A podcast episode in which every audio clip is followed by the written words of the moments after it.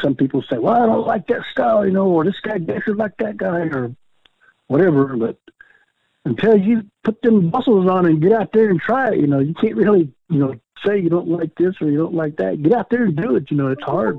It's tough.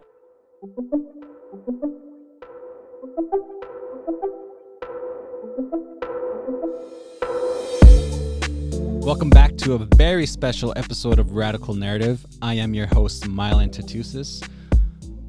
For some of you out there, you may know that I dance powwow. I am a men's fancy dancer. I've been dancing probably since I was like, I don't know, 11 years old, 12 years old. I started to get into it full time.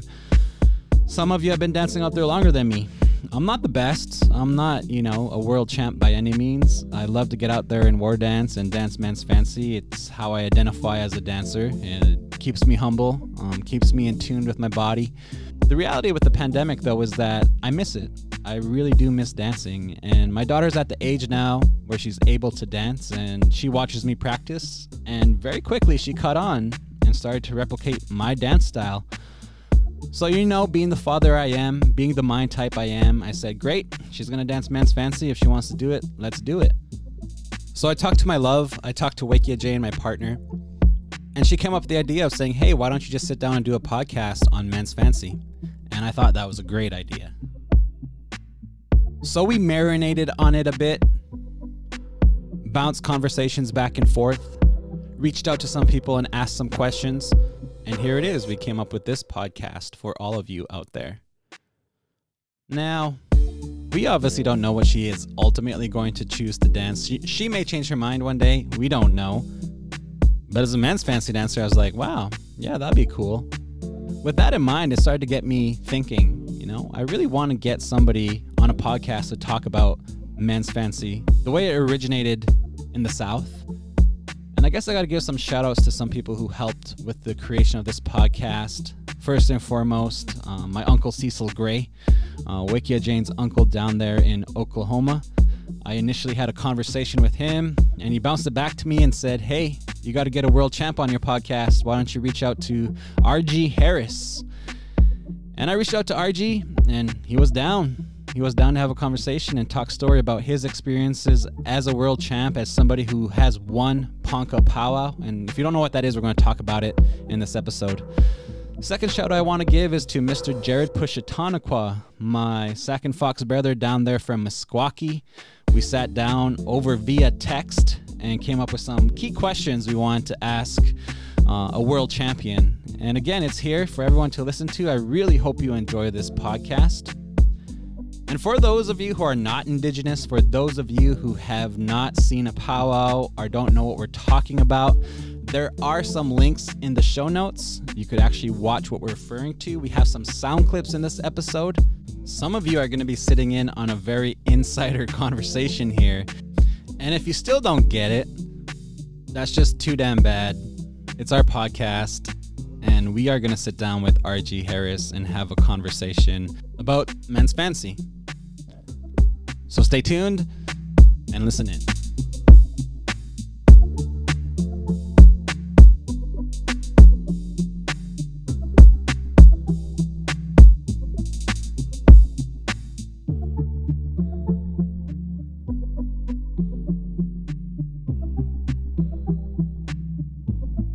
Awesome. Thanks for making time for SRG. I really appreciate the time you're setting aside to talk to us about men's fancy dancing, men's war dancing, Oh yeah, I've been uh, looking forward to visiting with you. You know, and I'm real uh, glad, you know, and uh, honored, you know, that you want to call and talk to me about fancy dancing. You know, this is uh, something I've been doing, you know, for uh, 57 years now. You know, and uh, I, I grew up around it. I guess you could go ahead and introduce yourself to our audience and our listeners. Yeah, hello. My name is uh, R.G. Harris. I'm a Sac and Fox and a Ponca. I'm from uh, Stroud, Oklahoma, and um, 62 years old, old time uh, dance world champion, and uh, been dancing 57 years, and had three knee surgeries, and I'm still dancing. But it's um, you can have surgeries on your knees or whatever, but the the heart and the spirit is still there. Um, they can't uh, they can't injure my heart and they can't injure my spirit. It's still it because I love this dance. I love the feeling of it. I love to get out there and dance, and that's what I'm here for. Yeah, awesome, awesome, and and I guess a question for you would be, why men's fancy? Something I always wanted to be. You know, I always wanted to be a fancy dancer. You know, you know, and you see a lot of these commercials. You know, and I want to be like Mike, or I want to be like this guy, or I want to be like that guy. You know, I never wanted to be like that. You know, I always wanted to be a fancy dancer. You know, when I, when I, when I was growing up, you know, I seen go to powwows, you know, see these guys come to the powwow, you know, and watch them, you know, and watch how they act, you know, before they dance, you know, and stuff like that, you know, kind of like idols, you know. So I, I always wanted to be like that. And of course, you know, I played sports too, you know, in high school. I was a, a Oklahoma All-Stater, you know, in 1978. And also I got nominated to, uh, that's the first year they had the McDonald's High School All-America uh, nationwide game. And I got nominated for that too, you know, so then I went on and played some junior college ball and then uh, played one year at uh, Oklahoma City University, you know, D1 ball. And played against some guys that went on to the pros, you know, and stuff like that, you know. But you know, it's, always fancy dancing, you know, was always my the thing I really wanted to to be, you know. Mm-hmm. And uh, yeah, yeah, went on and uh, worked, you know, and, and actually coached uh, high school basketball for 20 years too. You know, I kind of stumbled into that though. And, some guys wanted to know if I if, if uh, be willing to help, you know. So I said, oh yeah, I'll help you guys, you know. And coach, you know, for 20 years. I went to the state tournament twice, to the finals once, and coached a team that won the national All Indian uh, high school basketball tournament that one year in 2004. There they held it in Phoenix at the uh, America West Arena. So um, had some titles like that, you know, but fancy dancing was, uh, I guess you might say, my first first love. You know, wanted to be a fancy dancer. You know. Yeah, yeah, that's really cool. That's really cool how you have all this experience in terms of athleticism and sports and even coaching, but you're basing that all on the foundation of being a men's fancy dancer and and dancing fancy. Yeah, it's a. I think I always tell people I had a chance to speak. You know, the, they was having a fancy dance special there in Oklahoma, and I told them I said, "Well, fancy dancers, you know, we're we're just a a different kind of guy. You know, well, you know how it is. You know, you know how it feels. We're kind of like a, um, I would say, you know, we're kind of like a, adrenaline junkies. You know, you might say, you know, we we crave we crave that. You know, prime time under the lights. You know, we're always the last category to go in the evening. You know, and yeah. everybody waits for that category. You know, and and I think uh, that's what I like. You know, that's what I that's what I wanted to be. You know, I, I like that feeling. You know. Yeah. And uh, wanted to go different places. You know, and and uh, kind of within myself, I didn't say it to people, you know, but within myself, you know, I enjoy going to other reservations, you know, other other Indian country celebrations, you know, and dancing against, you know, their hometown favorites, you know, and beating them, you know. yeah, beating them, and and and I guess that's true for you. Is is that you you won a lot, and you're one of the world champions, and we'll get into that later. But but the fact and the reality is is that but the fact is you won all over the place, and and you're world renowned in that regard. My my late father always told me, you know, if you want to be the best, you know, you got to beat the best, you know. I always, and he always told me, you know, you got to be that guy that that they got to beat. You know, you got to be the man tonight. So, you know, that's the attitude I always took in there. You know, but I always had respect. You know, for that dance same time too. You know. And, yeah, and and I guess like for for those that aren't familiar with men's fancy, how would you explain it to somebody who who doesn't have the experience of actually being out there dancing to the songs and, like you say, being out there, you know, on on the Friday night lights and and that experience? How how do we explain that to people? You know, my late father always told me, you know, you know, you have to respect that drum. You know, that's the first thing. You know, because um, he told me uh, fancy dancing is kind of equivalent to, uh, I guess you might say, like a rodeo. You know, he always told me, you know, you, when you go to a rodeo, when you see a a good cowboy, you know, he makes a good ride on a horse or a bull. You know, well, the bull makes the cowboy look good. The cowboy makes the bull or the horse look good. You know, and and then the people they reap the benefits of seeing something exciting. You know, And he said, uh, same way with the drum, you know, you're only as good as that drum, you know. When you draw a good drum, you know, and they give you that real good spiritual, you know, good song, you know, boys, you're going to dance good, you know. And um, that's the way it is. And, and he always told me, too, that, um, you know, you'll never beat that drum. You know, it'll always outlast you and it can always trick you, you know. But if you just go right along with it and, you know, res- respect that drum, it's going to take care of you. So that's the way I kind of I kind of carried on like that. Uh, a lot of times I would go somewhere and win, and would come back to my uh, home community here, you know, and maybe take some groceries and some money over to maybe like my elders in my community, you know, grandma and grandpa, you know, give them money and bring groceries in, and they would always cook for me. And, hey, grandson's here. Boy, he's got some money. He must have won somewhere.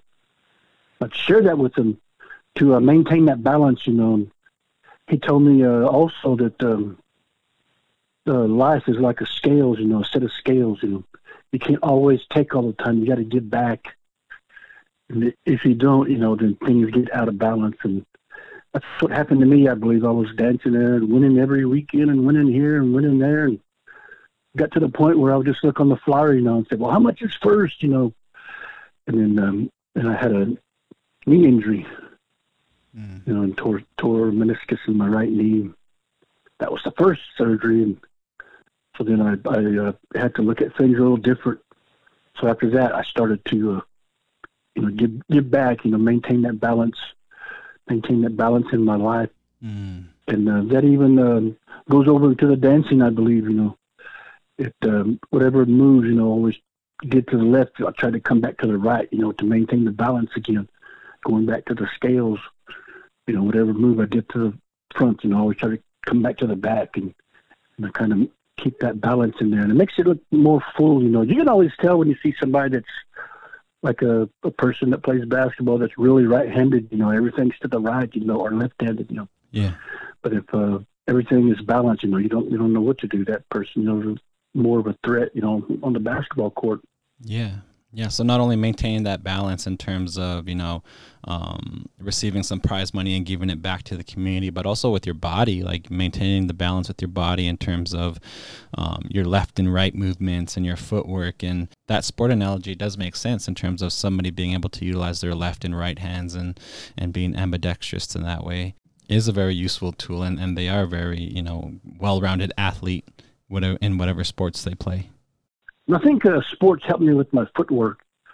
You know, also, you know, always taught uh, as a coach, always taught footwork, you know, to my players, and seemed like that kind of mirrored dancing to work on the, having good footwork and balance. You know, left, right, forward, back.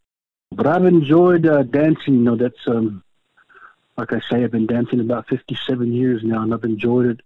I got to uh, go a lot of places I got to travel to a lot of different reservations and dance against uh, yeah, yeah, a lot of people and. Mm-hmm. Yeah, and like sports, there is an element of competition because we are technically dancing against each other. We are competing against each other um, as men's fancy dancers. I guess my question would be how did you view competition in your generation at the time you were dancing? My generation, you know, the, I was always told, you know, when you put that number on, you know, there's no relatives out there, you know, dance to beat that guy, you know. But uh, as soon as you take that number off, you know, then hey, that's my brother, you know, that's my nephew, you know, that's my uncle, you know.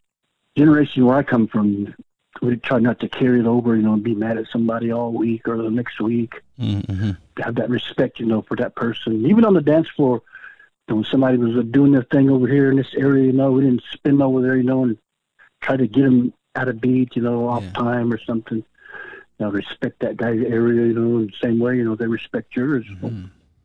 Yeah, yeah. And I'm like, yeah, and I like how you're highlighting like the, the, the healthy competition we obviously have as indigenous people. And in your time, that competition was there, but everyone kept it on the dance floor and there was still respect and, and mutual respect playing out. And I know there's some people out there, you know, just the competitive spirit gets the best of them and, and, and they tend to linger and stay stuck And and I guess a lot of your observations and the knowledge you're sharing is coming from the lived experience of being a fa- men's fancy dancer. And and in my mind, you are a legend. Like when when we did have conversations with other men's fancy dancers on on who we're going to get to talk story about men's fancy dancing, um, everyone was making reference to uh, world champion. Uh, somebody who took uh, who won at Ponca Powwow, and, and your name came up numerous times, and, and that's partly why I wanted to reach out to you. And, and I guess I could pos- phrase this as a question and, and I guess ask you what was one of the most memorable moments of your whole dancing experience in your lifetime?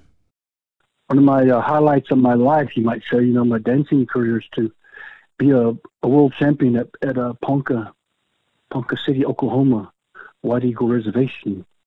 Yeah, yeah, and and I guess like that's bragging rights, right? Like Ponca Powwow is is the power to go to and dance men's fancy at, and if you win it, you're a legend.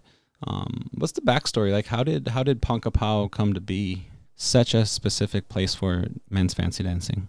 It's a story I was told, you know, back in uh, late twenties. They had a contest up there in Kansas, you know. They told them fancy dancers, whoever wins this contest you have the right to take it back home to your reservation and, and say that you can host a home of the world champion, you know. So um, a Ponca man at that time, Augustus McDonald, he won that fancy dance championship. So that's why it came back to Oklahoma. And um, I've won that four times and got retired from that arena. You know, after you win it four times, you know, they say you're retired. You mm. can't come back and dance anymore. So that was um, that was a that was a highlight of my dancing career to win. You know, where, where they say it came from. And then another uh, another thing that I accomplished here this year, you know, was um, I had two knee surgeries, two uh, total knee replacements, you know, because of dancing, you know, basketball, sports, you know, bull riding. That um, I had to have two uh, total knee replacements. But uh, this past year at Ponca, forced myself to go back up there and dance them again. And um, it was in the golden age, you know, and some people might say, well, it was just the golden age, you know, but to me, you know, to dance again on that on that grounds, you know, that arena, to be able to come back, you know, from three knee surgeries, you know, and you know, being older, to come back and, and dance again, dance there, you know, that was uh, that meant something to me. I put that right up there with my, you know, the trophies of dance, fancy dancing. You. Yeah, yeah, and and that is a feat to be dancing man's fancy in golden age. Like that is a very admirable physical feat. One that you know I know a lot of young man's fancy dancers really strive to want to be dancing this dance for as long as possible, as long as physically possible. So it's really cool how you that's up there with you know your victories and your championships in the past. That you know you're still out there dancing. Back back in the 70s and um, probably the late 70s when I started dancing in senior categories. Man, there was a lot of good fancy dancers here in Oklahoma. You know, and we always say, you know, shoot, any weekend, you know, there was six, seven, eight guys that could have won. You know, man, you had to turn on Sunday night, man, because you know anybody could beat you. Mm. You know, it all came down to who was kind of feeling good, you know, and who got a good song. I had danced against a lot of guys that were that were good fancy dancers. Mm-hmm. Yeah, yeah. And what was it like to to observe the style of men's fancy during that time? I was uh, kind of a in that generation where I got to see some of the real, I would say, pure Southern fancy dancers. That generation before me, you know, I got to see some of those guys. You know, personally, I got to see them dance, and I got to watch them. You know, and some of the guys that were my idols, you know, were you know out of no disrespect, you know, but I say their name, you know, the late Johnny Whitecloud, you know, my big brother, you know, he was one of the champions back then, you know, a lot of good dancers from here in Oklahoma, and I got to see them, and I got to see their style, you know, and I always tell people, back then, you know, you could turn off the arena lights and just watch their shadows, you know, and you knew who they were because they had, you know, go-to moves, you know. We knew, you know, when we seen that move, oh, that's so and so, you know, oh, that's so and so, you know. And sometimes, you know, you see dancers now, you know, where everybody's kind of almost doing the same thing, you know. But back then, you know, man, you know who they were, cause well, they they had all their go-to moves, you know. so I got to see those guys and um, kind of pick out a few moves that I like from each guy and kind of put it into my routine. You know, out of respect to them, you know. You know, I've seen a lot of good dancers from all over here in Oklahoma. And then as I, as I started traveling, you know, I got a little older, I started traveling, going up to the North Country there, seeing another set of good dancers, you know, and got to dance against them, you know. And it was uh, it was fun, you know. I had fun dancing. Get to um, get acquainted and be uh, made relation, you know, fellowship, you know, and relationship brothers, you know, and uncles, you know, fancy dancers like that, you know. Got to dance along with them and compete with them, you know. That was a good time too. Yeah, yeah, and, and, now I guess we're getting into the details because Men's Fancy did make its way north um, to my territory in the Northern Plains, and it, it did develop a unique style that is, I guess, a bit different than what you were seeing and experiencing down in Oklahoma. And I like how you really highlighted that every dancer had their own unique style, and that today a lot of people are looking and moving in the same way. So we're kind of losing that very unique uh, regional differences or even personal differences.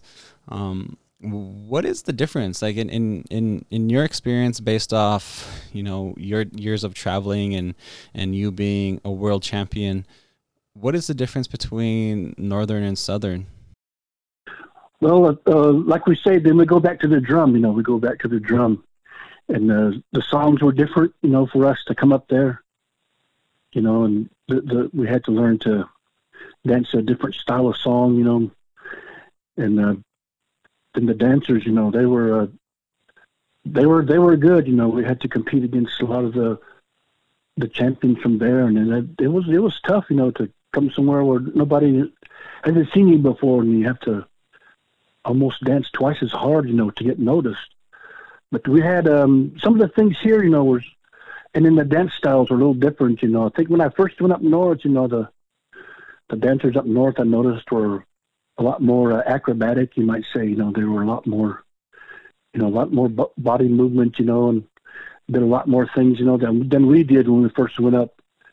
But uh, you know, we had a lot of uh, the old style, you might say, you know, a lot of footwork, you know, not so much spinning, you know, not so much, you know, using the whole dance floor, but just doing doing our work, you know, right there in one spot.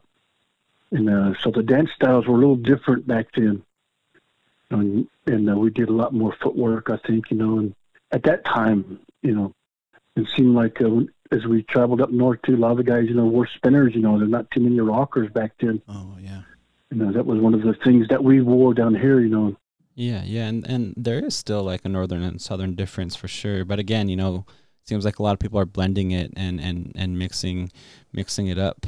Um, but but based off your experience like like what makes um, what are the foundational what's foundational in terms of dance style that that men's fancy has to consider constantly? As a dancer you know i was told by you know my my old people here there's a lot of things you know a lot of things when you see a dancer you know a lot of things to look for first of all, that rocker, you know, that thing's got to be, you know, going just right in time with that drum, you know, right in time with that drum. Then uh, there's many parts, you know, in the body that people don't realize. I don't think that that you look for, you know, you know, when you when you when you're judging the contest, you might say a lot of the dancers down here, you know, we used our arm muscles, you know, a lot of arm, a lot of, lot of work keeping your elbows out, you know, a lot of arm muscle movements, you know, left and right, you know, and uh, shoulders, shoulder movements, you know, different times of the song, you know, use, using that song, taking advantage of that song, you know, and then uh, even your bottom muscle, you know, using that bottom muscle, you know, shaking the bottom muscle, and the top muscle too, also using that, and even your knees, you know, there was moves you could do, you know, using the the knees to make um, emphasize, you know, moves, fancy dance moves, and then, then of course the footwork. You know, and then you have to put all of that together and make it look smooth. You know, make it look make it look like a uh, everything just everything that you're doing is going right along with that song. You know that they're singing you. Yeah, I really like how you're explaining this because there's literally a lot of moving pieces when you're going out there to dance not only with your body but like even how you highlight you know the presence of the drum and how you have a relationship with that drum. And and the drum keeps us humble because like you say we'll never outdance that drum. But then there's a flow like things click and things are going smooth and everything syncs up and it's the ideal moment. What was it like as a dancer to get in that flow where everything's coming together and you're dancing to that drum and and you're out there carrying yourself in that way to to do the best you can in those moments. What was it like for you? It's a, to me you know i don't know how other people look at it but to me it's almost like a spiritual thing you know. I used to pray before i danced and uh, tell god you know i want you to look down on me and, and bless me tonight so that I could dance good for people. I could uh, make somebody feel good out there, you know. I could dance good and do something, make a move like that. They might say, "Oh, my dad used to do that. Oh, my uncle used to do that. Oh, my grandpa used to do that." You know, and and do something there that's going to make somebody feel good. And uh, my late father, he told me, he said, the ultimate compliment, you know, winning money is good, you know, but the ultimate compliment somebody can give to you they come up to you, you know, after you dance, come shake your hand. Hey, son, well, it sure made me feel good. You know, you sure, I sure enjoyed watching you dance. I want to thank you. You know, you sure made me feel good. Because um, my father told me, you, you don't know what people has been going through. You know that in their past year of their life, you know, or the past month or the week, or maybe even that day. You don't know what people has been through. But when they that night when they watch you dance, you know, you might make them feel good and forget about their problems. Know, just for a couple of minutes, you know, while you're dancing, you might make them feel good. That's when you've done something. I was told. Wow. Yeah. I feel like sometimes we forget that. Like especially me as a young dancer with that comparative edge, I, I definitely forgot those moments. But then, you know, you realize that in those moments where everything syncs up, there there is an interesting space where you feel good and the drums there and, and you're in this flow state. And then at the same time sometimes we do forget that there's people out there that can't move the body the way they used to and, and that they're they're feeling that through you and they're observing you in that state and it's a very like powerful experience yeah and yeah. I miss dancing. Like I miss the experience you're you're explaining here, and and especially for me in my 30s, I definitely need to stay in shape and stay healthy to be able to experience it again. Not to be like a world champion, but you know, like you say, to to be mindful of my body and and appreciate the good the good life I have, and and ultimately, you know, keeping in mind people are watching me dancing, and and they they they see that too, and they experience that too. Yeah, it's kind of a corny thing, you know. People always say, you know, dance for the people, you know, but that's what they used to tell us, you know, when we were younger you know, there's not maybe somebody out there that's uh, maybe an old fancy dancer, you know, or somebody's not feeling good, maybe uh, you know, been just got out of the hospital or getting ready to go in the hospital, or maybe somebody in a wheelchair or something. You know, maybe he used to be a fancy dancer, but then when they see you dance, you know, then they, oh, you put a smile on their face, you know, when they come up to you after the after you dance, you know, you know how it is when you're drinking a soda or tea or water, you know, trying to kind of calm down. You're all sweaty, you know, and somebody comes up, hey, son, man, you, you sure made me feel good, man. Dang, I enjoyed that, you know. Yeah, yeah. That's what uh, that's what my people say. That's the ultimate compliment there. Mm, yeah, it's beautiful. Yeah, and then I, I got a question for you. So so um, I, I have two daughters, and and and their mom, Wakia Jane, uh, she's Comanche Kiowa, and and she grew up down there off and on, and and um, her family they they they like how my daughter is dancing fancy with me. So every time I, you know, I practice and we dance a few songs, she's in there. I made her some little sticks, and she likes to practice, and she's starting to to dance fancy now too. And I even put my arm bustles on her back so she bustles up, and she'll be jumping around and everything. And um, yeah, sure enough, she's dancing with me to these songs. And, and, and I wanted to ask you that question of, of what do you know of, of, of women doing this dance down that way? Well, uh, I had a late aunt, and um, they told me she was a fancy dancer. Well, back in the '60s, probably the '60s, there was two or three uh, ladies that used to fancy dance, and a couple of them, you know, were pretty good. You know, I was told, and they would get mad and they probably outdanced some of the men, you know, but they didn't let them win because you know they didn't want to let women beat them, you know. But they used to dance back in the '60s, you know. And then in, in my generation, there was a couple of uh, ladies that danced, you know, and they they were they were pretty good, you know, but it was uh they it was okay, you know, for them to dance, you know, fancy. During that time, I never heard anybody say they couldn't, you know. But uh, there was a, there was a couple of them that danced pretty good. They never beat me though, you know, but they were pretty good.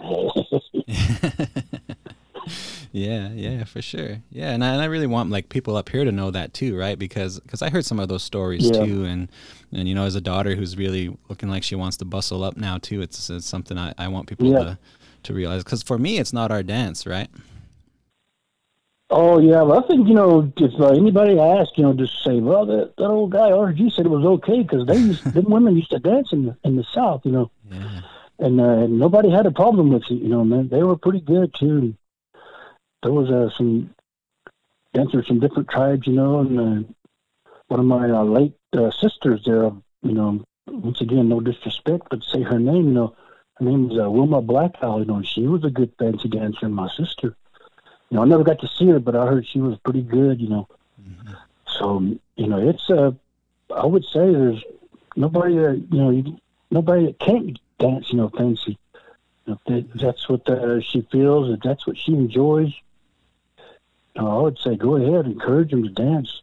That's what it's all about. You know, you just want to feel good.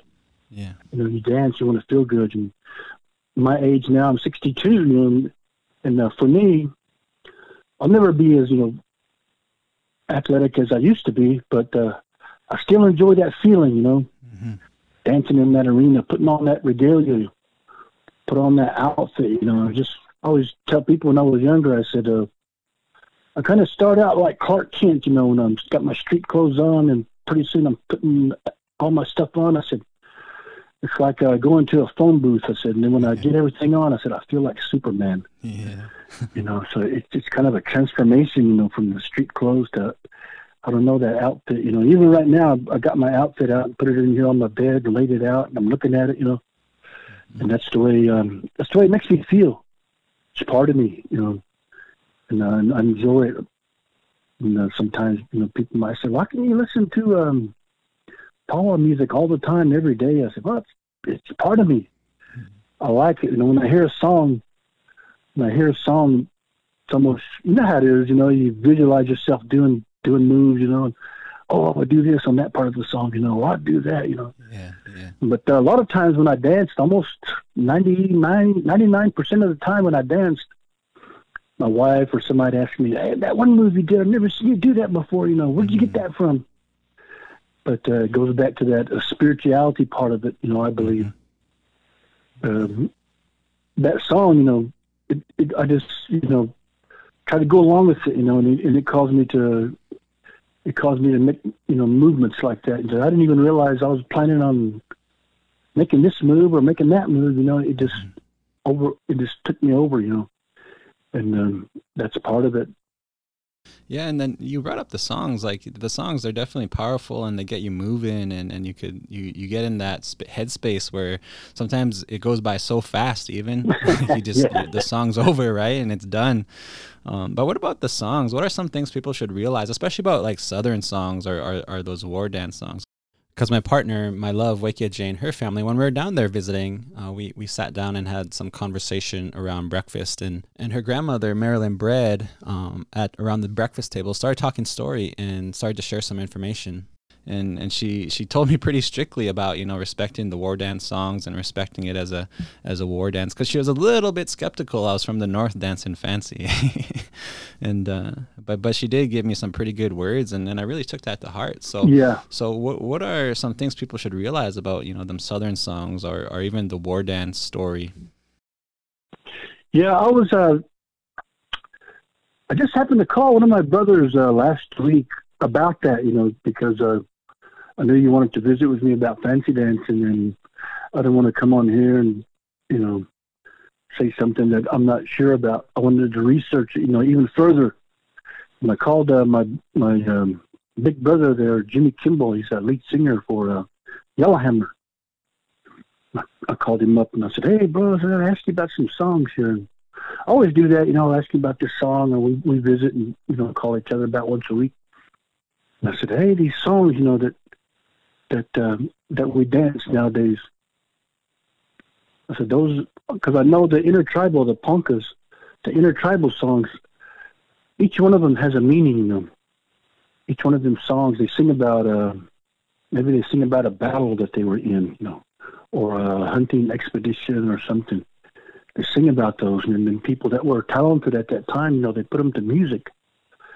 But a lot of the songs that uh, I was asking my brother that they sing nowadays, some of the older songs, they had meaning too. A lot of them, a lot of those songs. And uh, he sang a couple of songs to me and told me the meaning of them. I didn't even realize, you know, that's what they meant. But uh, some of the popular shake songs, you know, that we, we dance to nowadays, and uh, we used to dance to, and they still sing them a little bit. You know, they talk about, uh, some of them talk about a buffalo hunt, you know, or maybe a hunting story that they went to, or they'll talk about uh, getting ready for a battle. And uh, he told me that uh, they had a society there amongst the Poncas, and it was a four-day event.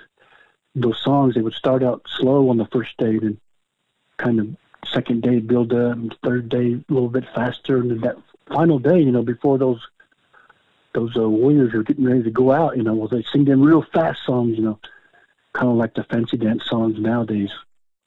So that story was shared with me. But um, a majority of the songs, the older songs, yeah, they all had they all had stories behind them. You know, they're all when they were translated to English, they had stories. Then, uh, of course, you know there were there were uh, some of the songs that were you know recent, you know recent, you know, they're just you know kind of maybe like melodies or tunes, and you know they got the trick song style. You know, they, they sound good. You know, and they're all they're all good. All the songs are good. You know, I always tell tell people, you know, whatever they sing, you know, I'll dance to it. You know, I was teasing somebody and telling them the story. I said one time I was uh, practicing in the garage and people were driving by. You know, it was at nighttime, had the light on, and I put on a Michael Jackson tune. Boy, that song was going. Boy, I was fancy dancing to that Michael Jackson tune. Boy, and when you had them kind of beats and there, you know, I put in a fancy dancing move, you know people were driving by looking at me and said, Hey, what's wrong with that guy? He's probably going crazy over there.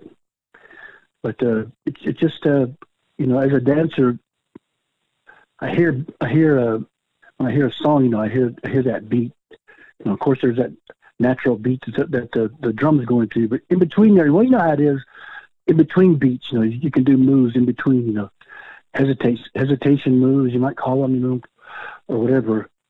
But um always that's I, that's the way I hear things. Whenever I hear something, everything is a everything is a rhythm to me.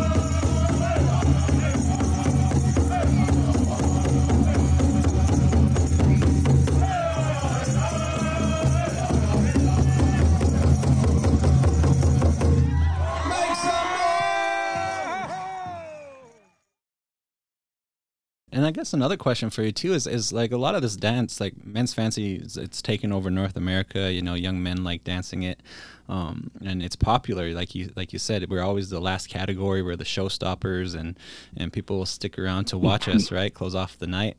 But what do you observe about how the dance traveled and how it's being developed today in other parts of the country? Well, notice um, back when we were dancing that even the the way we dress changed I think the North really, oh, you know, the North really impressed us. You know, we were uh, more of a um, belt, you know, and a harness and cuffs, and the, the the aprons were short, you know, and the the leggings or the furs, you know, were short, and then when we started uh, seeing some of the dancers from up north, you know, they had longer fringe, you know, and more beadwork, you know, and and that really kind of influenced, I think, a lot of our southern dancers. We we liked that, you know, we liked that, and we liked uh, some of the styles that they had and some of the things, moves that they did. And we would go up there and dance, you know, a couple of weeks, you know, maybe two, three weeks, then we'd come back to the south and we'd break out those moves. They'd be new here, you know, but we'd seen them every weekend up there, and and uh, that's we kind of uh, took some of their moves and their style, brought it back down this way, and I'm sure you know some of the dance styles here, you know, and whatever went up there too, you know. But it's kind of uh, I've noticed it's kind of almost melted into one style here. You know, you hate to say, you know, but there's a lot of good fancy dancers, man. I'll tell you what, when I go to a powwow and I, of course, we stay around for the fancy dance, you know, and uh, man, it's just it's amazing the dancers know with the, the agility, you know, stuff they can do. And the songs are really fast now too, you know. Back then it was more of a medium beat. And they they focused down here in the south. They focused on uh, footwork, style, you know, body movement, you know, keeping the rocker going, you know, things you could do, you know, balance, you know, all that kind of stuff. And, and now it's kind of uh, all all the music everywhere. It's evolved into real fast, you know, tricky songs and a lot of stops, you know. But it's it's exciting. I, I like it too. I noticed that's one of the changes that I've seen. But it's all good. It's all good. Uh, some people say, "Well, I don't like that style," you know, or this guy dances like that guy, or whatever. But until you put them muscles on and get out there and try it, you know, you can't really, you know, say you don't like this or you don't like that. Get out there and do it. You know, it's hard.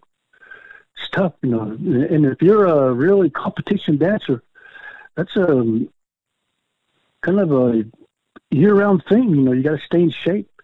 Got to start watching what you eat, you know, and get off the soda and run during the week. And used to lift weights during the week, run, dance the songs, you know, put songs on a tape and dance and lift weights and everything. You know, comp- when it was competition dancing.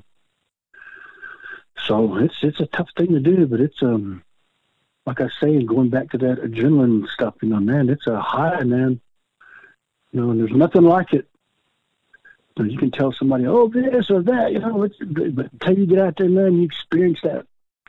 You experience that high that you get from dancing, man. There's there's nothing like it. Yeah, for sure. And that's partly why I wanted you to sit down and talk with you is because, you know, every, everyone remembers RG Harris. And I remember hearing your name and people saying, you know, one of the best from Oklahoma and, and everyone was saying his rockers were good, he's smooth. And, and I never got to see you because I, I, was just a young guy up here.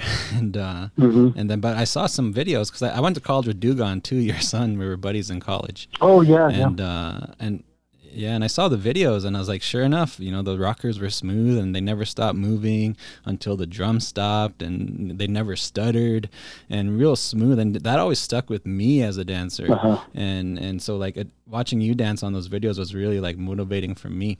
And I guess like the question from your perspective too would be, um, um, what makes a dancer stand out in your eyes? Like, what do you look for in a dancer? Um, and in my my point of view is. Uh, course, the rockers first thing you know we look for. You that rocker's got to be going, keeping in time the drum. And for me, when I uh, look for a dancer, I look for footwork, footwork and balance. You know, and of course, there's a lot of uh, moves that a lot of guys do at the same time of a song, and uh, creativity. You know, somebody come out and do a little bit something different but mostly for me, it's the footwork. See a guy do something to the left, you know, do a move like that, boom, come back, do it to the right, you know. Couple of spins back to the left, you know, boom, come back, couple of spins to the right, do a move going forward like that, come back, do it backwards, you know. Keeping that balance, keeping that balance. Arms, keeping the arms out like that. Cause a lot of times, you know, when guys get tired, man, first thing the arms come down. But if you keep them arms out, you know, and being in control, showing showing showing the judges, showing the people that you're in control. You know, like I say, everything that I try to, everything that I talk about always goes back to what I was told. You know, I don't call myself this or I don't call myself that.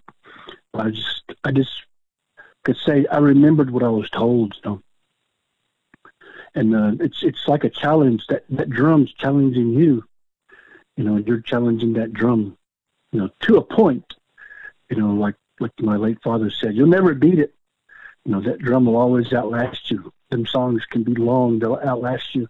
Or they can sing and sing a trick song and, and trick you and beat you, you know, you lose. But if you go along with it just right, you know, respect that drum, go along with it, you know, kind of a couple of steps behind it, he told me. You know, it's going to take care of you. you know, it's going to take care of you.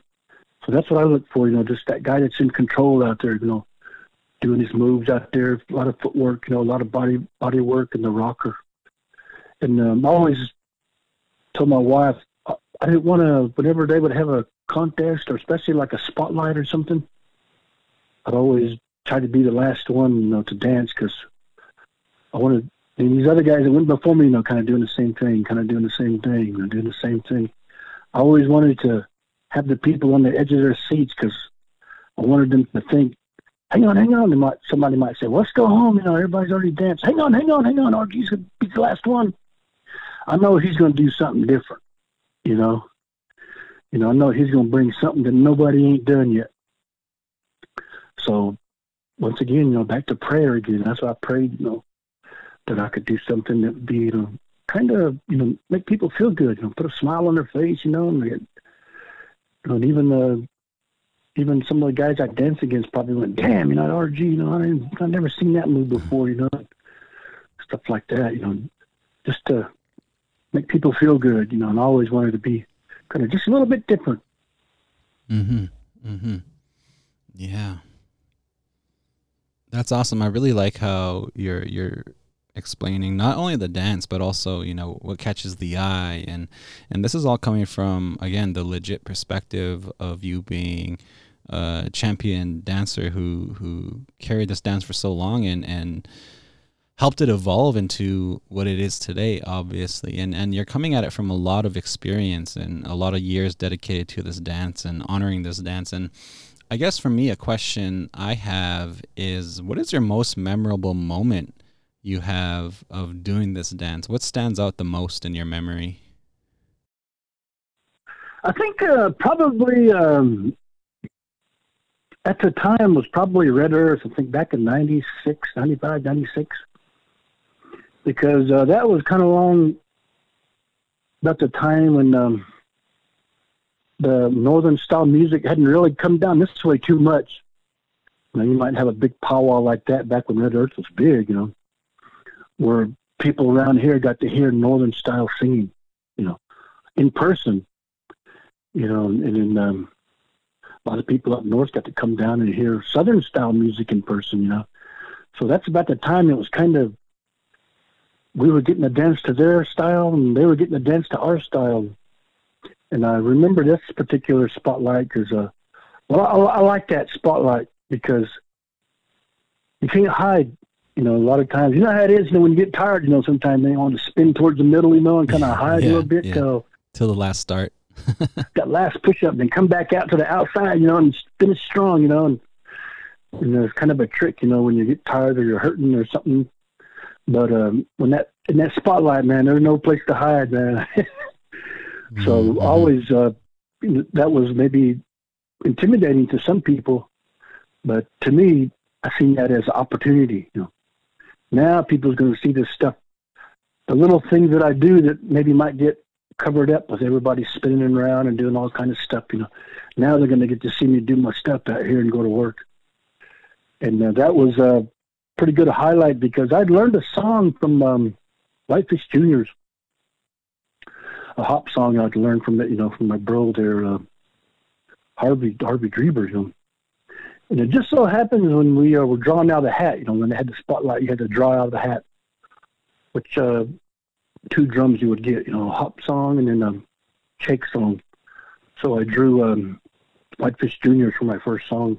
I um, took tobacco over to my bro and said, "Hey, bro, remember that one song? I, I, I that one song I know." I said, "Could you sing that one for me?" And he said, "Yeah, sure enough, brother, we'll do that for you." So they sang that song for me. So at the time when when that when that was going on, not a lot of the dancers in the South, you know, heard Northern style hop songs, you know. So it's kind of like I was kind of one of the first ones to really get to show that style. So I got to dance to that, you know, and got to put in a lot of almost mix a little southern style in with it. You know, put some steps in there, you know, and this, that, back to the left, back to the right, you know, forward move, backwards move, you know. uh, spin to the left, spin to the right, you know, hesitation moves, you know. You know, so I got to put a lot of that into that song, and man, it came out came out good, man. So that was probably one of my highlights of dancing. Let's welcome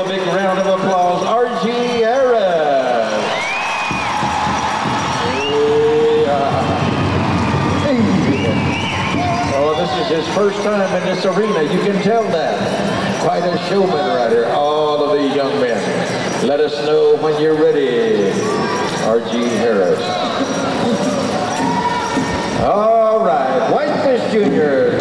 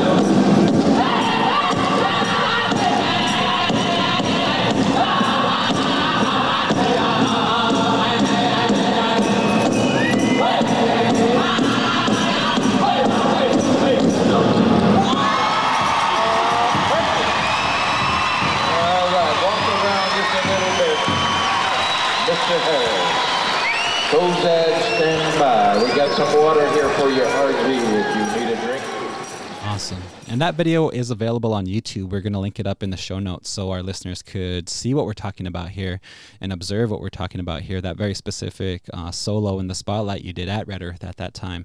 Because not everybody gets to be out there. And that's why I wanted to sit with you and have this conversation around this dance because, you know, you're the world champion. You won a few times, uh, numerous times, you know, Ponca Powwow. And that's really cool to hear. And, and like I said, it, it, not everybody gets to be out there in the dance arbor and, and, and experience what we're talking about here. So I feel really really privileged to have been able to dance and, and get on that dance floor and in the dance arbor and, and, and experience what we're talking about here. I mean, I'm not I'm not the world champ. I mean, you're the one that won Ponca Powwow numerous times. So it's really I'm really humbled to sit with you and, and share in this conversation and, and listen to what you have to say about um, not only you know Red Earth but even even Ponca Powwow and and having gone through that experience too is really unique. Like I say, you know the the, the top thing for me, you know, is dancing at Ponca, you know, where, where it came from, you know, and um, being considered a world champion there. You know. But I won a lot of championships all over, you know, and I enjoyed myself dancing here and there, and you know, I had uh, ultimate respect for all the communities where I danced, you know, and um, but you know, just if you ask me my favorites, you know, I'd be winning here, you know, winning that Ponca at Eagle Reservation, you know, home of the world champions. That's what they say there's a sign out in front. There used to be a sign out in front there when you come in, drive into the powwow grounds. It said, uh, "Welcome to, uh, welcome to uh, White Eagle Reservation, home of the World Championship, where champions meet champions." And I always got fired up when I seen that, you know. Yeah, and as a dancer too, you know, I was telling my wife, I said, "There's always something that kind of." To somebody else, you know, like to somebody else driving driving in the powwow ground and seeing that sign, you know, they might not even read what it says, you know. But there was always something for me that kind of pushed a button, Mm-hmm. you know, it caused me to turn on, you know. Yeah. And I told her, I said, when I read that sign, you know, every time I come in, you know, we're champions meet champions. I want to be the champion of all the champions, you know. so just, just you know, between Yeah. myself, you know, and challenge myself, know, not to be, um, you know, talk anyway, you know, but in, within myself, you know, I tell myself that, you know, I want to be the champion of champions, you know. Yeah, for sure. I love that about dancing fancy those because we're all we're all bros and we're all kin when we're out there, but there is that competitive edge where where you are battling each other. But it's always first and foremost like like you said, you know yourself and you're challenging yourself. And even for me, it's just like I want to survive that one song or I want to f- survive those two songs, and and and finish the day off good good way. Um, and but at the same time, you know you you battle your bros and and you know competitive edge comes out in a good way and and that's enjoyable too. And and the little battle happens and then you're still bros afterwards. So that that it's cool how how that was still a real thing back then too. Yeah, I think, uh, of course, all the categories, you know, want to dance and want to win, but, but I think, like I say, I always tell people, fancy dancers, you know, we're we're we're a little bit different, you know. You know, we're we're just uh, we like that adrenaline, you know, we like that challenge, you know, we like that being out there on by ourselves, you know, we like that spotlight, you know, we, we like being challenged, and um, we uh, I think we're the ultimate competitors, you know, we want to want to beat somebody, we want to just go out there and do something, you know, and you know, have somebody say, "Damn man, you know, gee man, shit, you went off, man," you know, and stuff like that. You know, that's that's what we like, you know. But like you say, you know, when the powwow's over, you know, well, go buy each other dinner, you know, and sit down at the table and eat, you know, and stuff like that, you know, feed each other, you know, families, you know, buy your buy your bro, you know, family a meal at the buffet or whatever, stuff like that, you know. But we're on the dance floor, you know. I'm gonna try to beat you. yeah it's a it's a war zone sometimes in a good way yep, yep, yeah Yeah. yeah. exactly.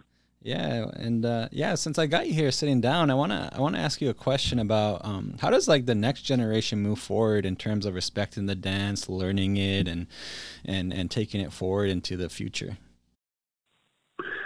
Yeah, I hope um, I've noticed, you know, and you've noticed it too, that uh, some of the dancers, you know, now kind of almost take it personal, you know, when they're dancing out there. Seems like getting mad, you know, when they don't win, and and kind of, you know, I, I kind of will see it out of the corner of my eye, and guy gets mad when he doesn't win, or gets mad and says the judges weren't this or weren't that, or the powwow committee or this, you know.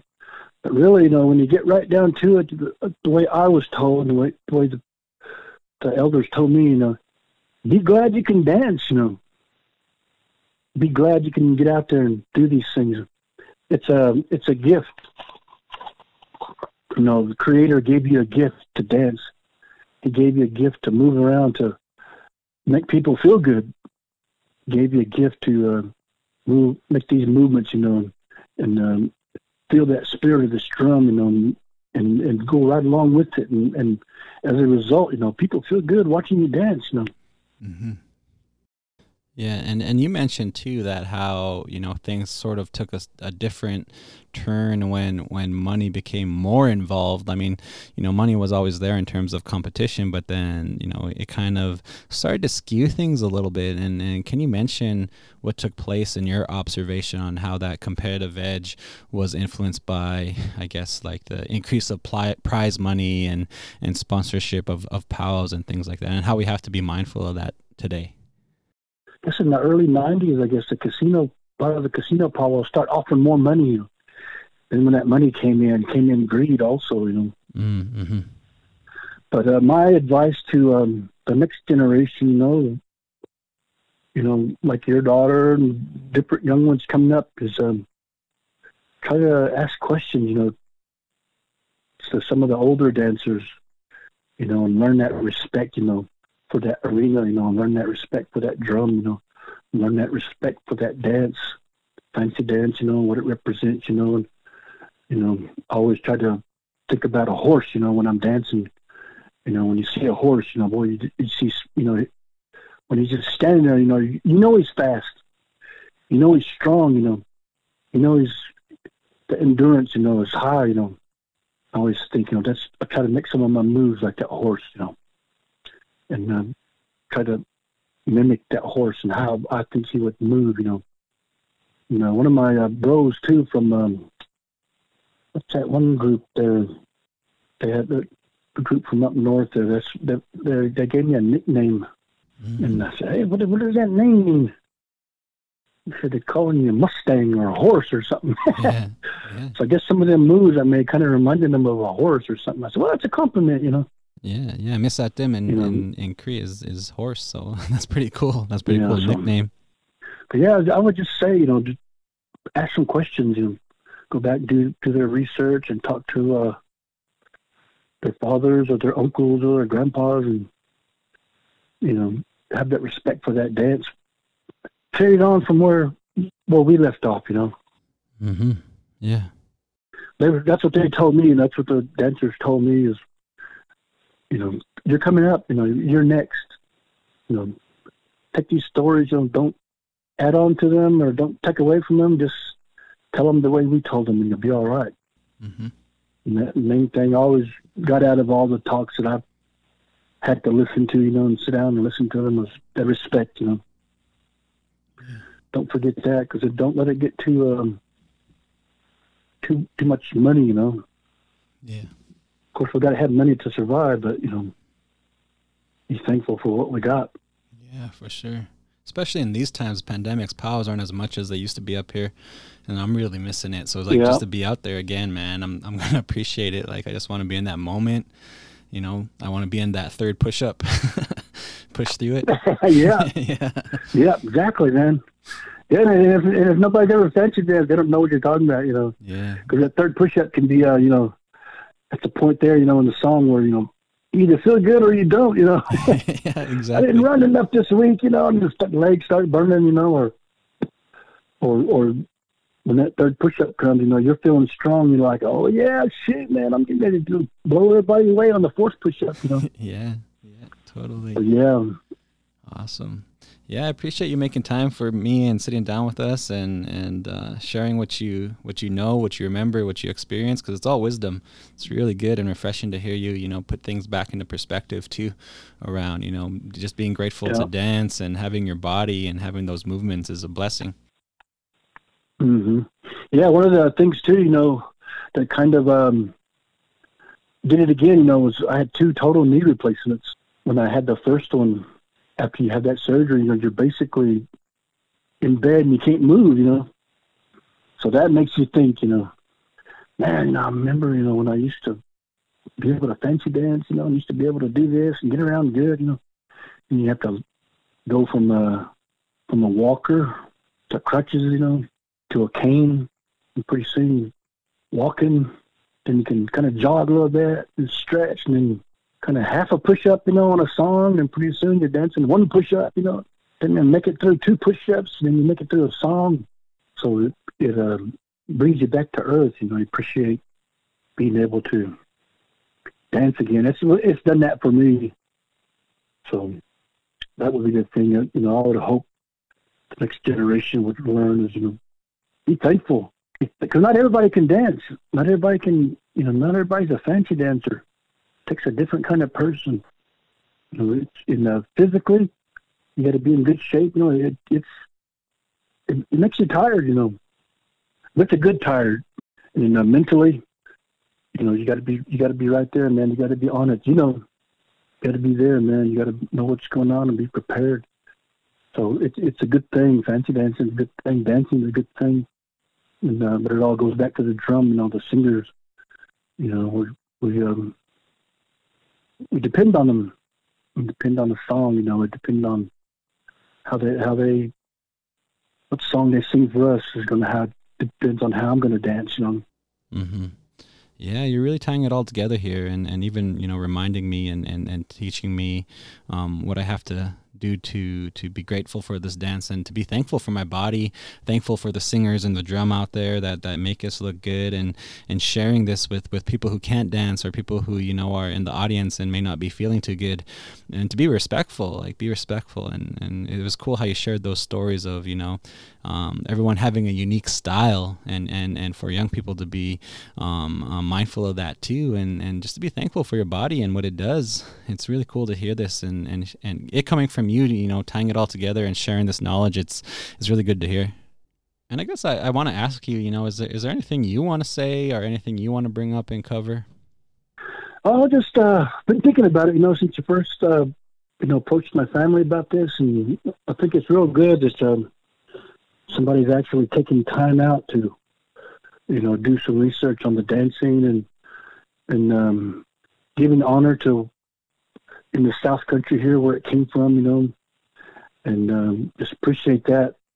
And then um, the tribe, you know, where it came from, and myself being a part of that tribe, you know, the Ponca tribe. We're proud of that part and being a world champion there. And just the dancing, you know, I'm just real real glad and grateful that uh, you know you wanted to do something like this to find somebody you know to talk about the dance and do the research on it. You know, because like like now, you know, it's almost um, you know almost turn on the video and see something. Oh, I want to I want to do that.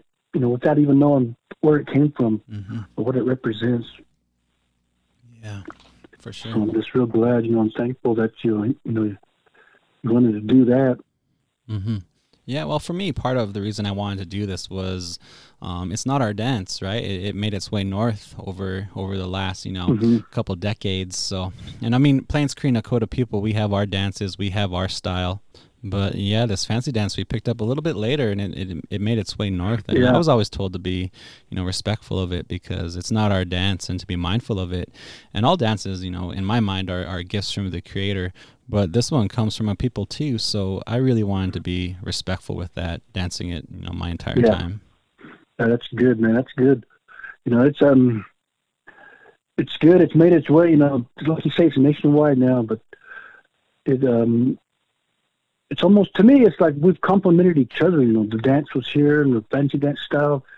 Then as I've seen fancy dancers come down from the north it's almost like but dang, they almost made it more exciting than we was dancing, you know. you know, and brought some things in, and like I say, you know, we copied some of the stuff they did, and you know, maybe they copied some of the stuff we did. But it always came back to you know respect.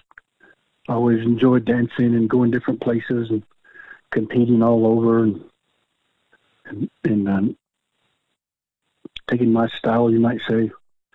I've never uh, speaking of style, you know, I never really try to dance like somebody else. I'll just try to do what I do, you know, and, and try try to make people feel good, you know, dance.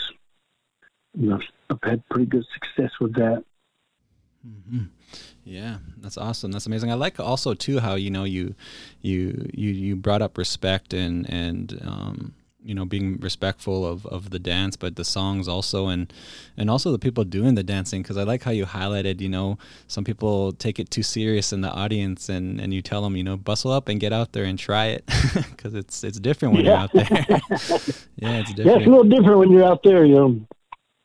Yeah i've had people say that you know and and um that's going back to another story my late father told me you know he said you're not going to please everybody you know as long as you you know, as long as you please about 75% of the people, then you've done a pretty good job because there's always going to be that 25% is going to go to the next powwow and complain and go to the next powwow and complain. But the main thing, you know, you just got to enjoy yourself, you know, dancing, you know, try to make people feel good.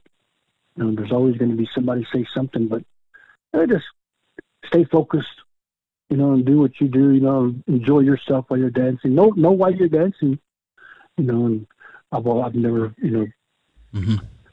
never had too much trouble with it, you know. Of course, you know, there's some people say, well, you shouldn't have won, or this, or you did that, or you turned dicks like somebody, or something. Well, you know, just all all in good, all in good competition, all in good fun. You know, the fancy dancers, you know, we're all right, but sometimes people outside, you know, might say something, but it's all good, you know, to me. Like I say, you know, well, if you think you can think you can beat me, you know, put some bustles on, and then we'll put a we'll put a song on the and we'll dance to it. Yeah, a little it's- different dancing. You know how it is. Yeah, it is. It's it's different. It's unique, and there's nothing else like it. Like when you're out there, and uh, it's like one of the best feelings in the world, and you can't really explain it. Yeah, yeah, yeah. It's a it's a high, man. It's it's definitely a high. What's a dream, you know? Hearing that song and dancing to it, feeling good, making people feel good. That's what it's all about. I think. yeah. And what about what about advice for somebody who's training? Then, like someone who wants to get out there and survive, you know, those two songs or even those three songs, and get through that third push-up. How would you recommend someone starting to train and and want to get you know active enough to do that? Yeah, I tried uh, different uh, different uh, techniques about uh, fancy dancing. Uh, one summer, I tried to ride uh, ten speed, but it made my uh, made my legs real uh, kind of like I couldn't do some of the moves. It was real kind of stiff, like Mm-hmm. in the maybe the bikes. You know, the muscles that you use for a bike. It, it was it didn't go along with fancy dancing. And then I tried um, jumping rope. is pretty close Mm, yeah, you know, because you know you know how it is when your calves start burning, you know, you know, then then your lower back. That's pretty close to fancy dancing. But the best thing I could say for um, trying to get in shape for fancy dance is uh, just put on a tape and fancy dance. yeah, You know, yeah, because uh, there's there's nothing else like it in the whole world. exactly. There's no kind of training that I could say, you know, well, if you do this, you know, it'll make you a good fancy dancer. Yeah. Because to me, there's you just got to practice. But uh, jumping rope always helped. A, I jumped rope, you know, and um, my dad used to make me um, run and um, take me down by the river and run in that sand, the real deep sand. Yeah. You know that that always helped. But uh, then I used to run during the week, jump rope, you know. I didn't start lifting weights till later on, but mostly just jumping rope and running and just putting on a tape and dancing to it. And that gives you the right amount of time, you know, your body has to your body has to perform, you know, Yep. four Yep. push ups, you know, and then I'd even walk around like in between songs, Yeah. you know, I'd picture myself and uh, imagine, you know, the the MC talking, you know, and giving us a break and then okay, if that's the second song, you know, and then I hit the tape again and dance that second song so that your body gets your body gets uh, trained to that time. You know you, that you're pushing your body hard. That you get a little break there, and then you got to go again. You know. So I, I I did that a lot. Yeah, and it's easy nowadays with that YouTube. You just gotta play the powwow video, and then they have the contest there back to back, and just like you're really there. Yeah, and even um, even old as I am, you know, like I say, I'm I started dancing when I was five, and I'm uh, 62 now. Even even like tonight, you know, right around seven o'clock, eight o'clock, you know, I start getting kind of nervous a little bit, you know, because my, my my body knows, you know, oh, it's not grand entry time Saturday night, you know, and you know, and I was like, oh shoot, but it's it's you know, it's been trained, you know, to be ready, you know, at that time, you know, Friday night, you know, Saturday night. yeah, Even if if you're not dancing, or even if you're watching the video, and then they say, "All right, man, it's fancy, be studied by," you know, Yeah. man, your heart starts beating fast, you know, like, oh, you know, it's like you're there, you know. yeah. That's true. That happens to me a lot too. Even when I hear a new song, I get a bit nervous because I don't know it. Like even just on YouTube or you know someone playing it on a CD, I was like, I never heard that, and it kind of makes you nervous. So you got to hear it like a few more times and put it in your mind. Yeah, that's another thing too. You know, especially nowadays, is uh, you really got to do a lot of research with the songs. You know, all the drum groups are making new songs. You know, sometimes you know over the winter, you know, so they come out with new songs. So you got to be, you got to be real, you know, up on the latest songs too, because you really can't really do what you want to do if you don't know where that song is going to stop. You know, and you're kind of hesitant. You know, but uh, if you if you get that one song, and a lot of times the drums too, they'll. Um, I know uh, a lot of times if you're in a tie or something, and drum groups say who the tie is. You know, they'll. You know, a lot of times they sing songs that I knew. You know, so that you know they know that I could do what I wanted to do in that song. That I didn't have to hesitate because I didn't know where the song was going to stop. Know, one story that I had there real quick. I was um me and my wife went to Powell and Rocky Wood, and they had a fancy dance special Thursday night at Little Shell. They were dancing for a set of bustles and 500, and I had a lot of money back then. So we went over there, and man, it was cold that night. So it was so cold. We know how it is, you know, when you're dancing, it's cold. Man, you look like horses out there, boy. You're breathing, that smoke's coming out. Yeah, you're steaming. Yeah, I got your steam. Yeah. Steam's coming up your head from where you're sweating, you know. So, boy, we got down to the finals, and that family was standing up there, and boy, we danced. Um, we danced nine songs, Wow. and I was tired. And I thought, well, to myself, I was thinking, I don't know why we did that many songs. You know, pretty much the moves I made on that first song were probably what I'm gonna do on the second and third song. You know, but I kept it in there. You know. So they were after the ninth song, well, they all gathered up, and I went, "Oh, this ain't good, man," because they're gonna say one more song. Mm-hmm. So sure enough, well, the family gathered up and they were talking, and they told the arena director they want one more song. It was a tenth song. I was like, man, I could just walk off, you know, and go back to the car and get rested up. But um, you know, as fancy dancers, you can't do that. yeah. You know, you can't do that, man. That's it's like giving up. You know, we don't do that. hmm So I was sitting there going, well, I'm gonna whatever they sing, you know, I'm gonna give it my best. And then about that time, they said, all right, Mandaree, stand by. So I looked over to um, Mandaree singers. The late Bill was sitting over there, and boy pointed at me, you know, and put the thumbs up. You know, and I thought, I wonder what that means, you know, but it must be good, you know. Yeah. But I guess I had a grandfather way back there, maybe in the 60s or 70s or so, that was friends with uh, one of the singers up there. And, and uh, they traded some tapes, I guess. Mm. So um, Mandaree knew some of the southern songs. So this was back when we hardly didn't, we would go up north, but none of the dancers would hardly come down south. Yeah. So in the 10th song, uh, Mandaree sang a shake song, Ponca song. So none of them guys knew it, huh? So I was the only one that made all them stops. So man, uh, I, I won that special on the 10th song. Wow. Uh, Mandaree sang me a southern song, man. Save me, boy. Oh, man. right on. So I won the 500 and set of bustles, man. Oh. Wow, that's amazing. And this is legendary. That's that's Mandaree and and you. That's, you know, that goes back to, once again, you know, that drum, you know, getting along with that drum, you know, they, they sang a song that I could dance to, you know. Mhm. So they made me look good, and I turned around and made them, you know, look good, boy. Mm. Worked out, man. We connected. Yeah, yeah, and that's a legend story. like that's legendary for you to be dancing to Mandaree at that time, and, and up here at that time. Um, it's it's it's a pretty unique story, and again, it ties it all together. You know, dancing dancing to a drum, and and you know the drum, um, never gonna outbeat it, like you say, and and you know sometimes it syncs up good, and you're in that moment, and it all works out smooth. Yeah, that's really good. Really good information here. I'm really excited to see how you know people share this and listen to us because you know when we go to powwows, we, we we do get to sit down and visit, but you know men's fancy dancers we're we're in the zone. You know what I mean? We're always focused yeah. on trying to survive the weekend and checking our our body, making sure we're good, trying not to overeat. So sometimes we don't get to visit and sit down and talk story like this. So it's really good to sit with mm-hmm, you, you know, world champion, and have a conversation like this. Yeah, it's a. Yeah, you're you're always worried about not eating or eating too much, you know, or not eating enough, or then you don't feel like visiting with somebody, then you can't visit with somebody right before the contest because man, you're you're in that zone, man. You don't want to dang visit with anybody. And you're thinking about this and the songs, you know, and putting all the moves together and everything. So yeah, it's right, man. It's good sometimes to sit down and get to visit. Yeah, for sure. And again, you know, thanks for sharing this knowledge and, and you have and you learned and again, your experiences, you tied it all into that personal story and that's why I wanted you on here, you know. Can't sit with an audience member and, and talk fancy dance. I wanted somebody who's been in there and been out there and, and literally won, you know, the world championship.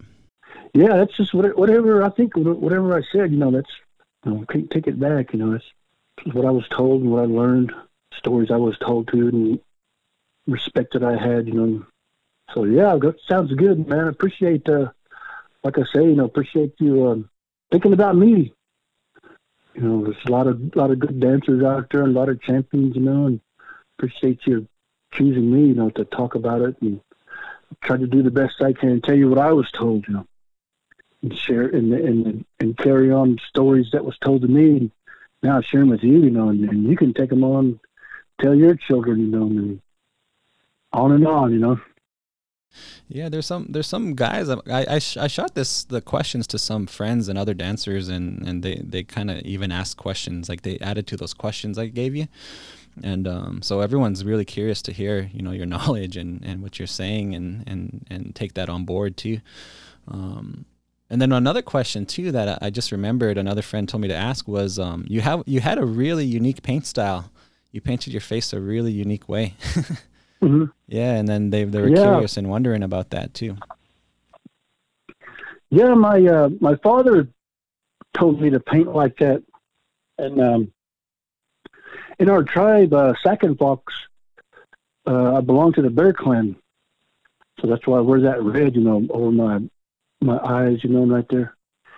And then um, he told me that uh, that white stripe means I'm the second born in my family, mm. second born son, I guess you might say. Mm-hmm.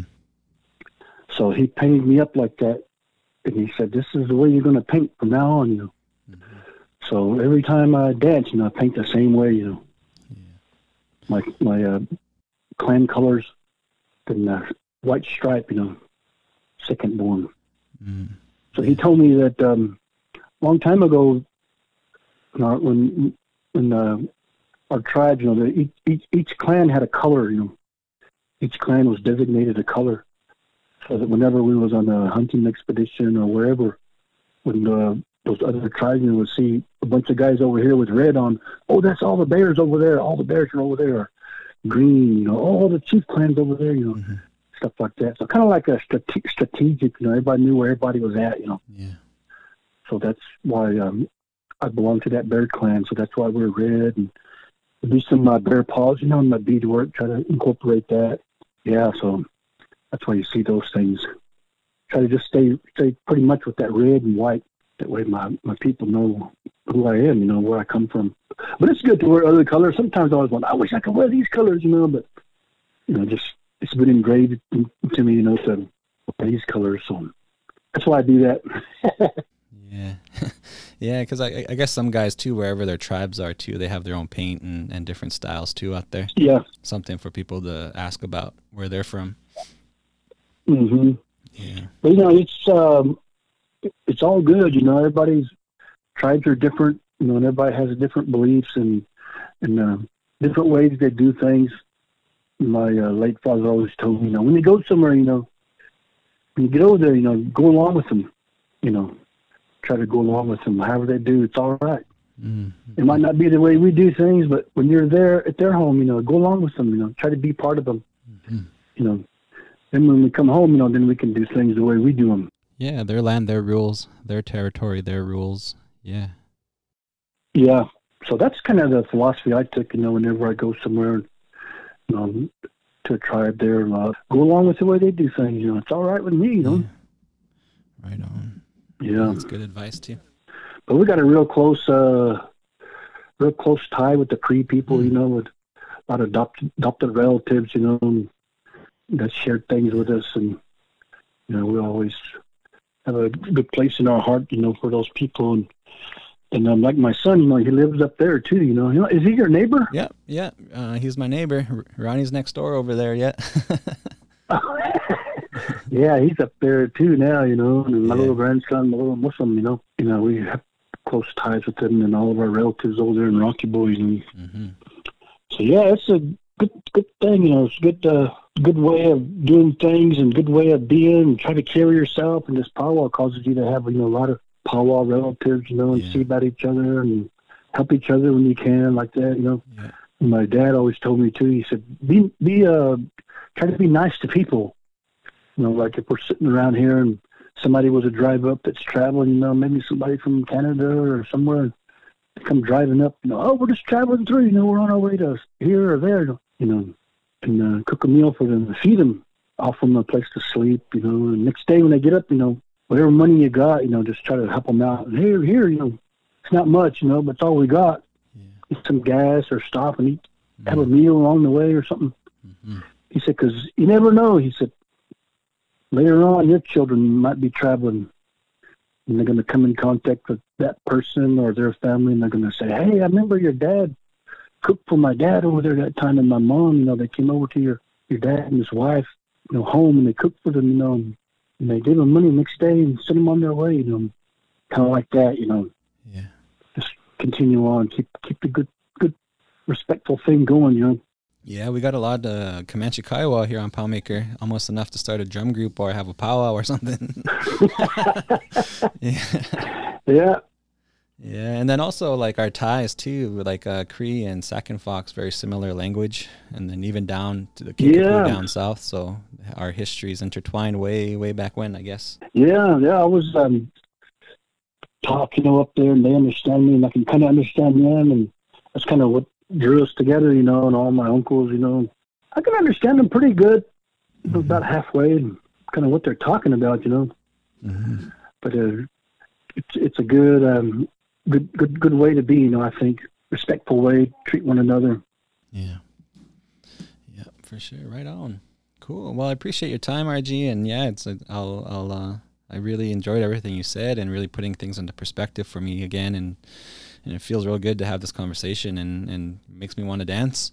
Literally makes me want to dance and bustle up. Yeah, good. Yeah, that's it, man. That's that, that's that spirit, you know, spirituality of it, you know. Yeah. Yeah, it totally is. It totally is for sure. For sure. Right on. Thanks for your time. I appreciate everything. And uh, yeah, I'll check on Ronnie over there. And uh, I wanted to work out with him or go for a run or something. Okay. Yeah. Yeah, tell him I said hello there, my little Muslim there, Grayson. Yeah, for sure. We will. Yeah. Yeah. Okay, all right, Byron. Thank you again. Right on. I appreciate it. Yep. We'll be in touch. Kozad, stand by. We got some water here for you, RG, if you need a drink. Some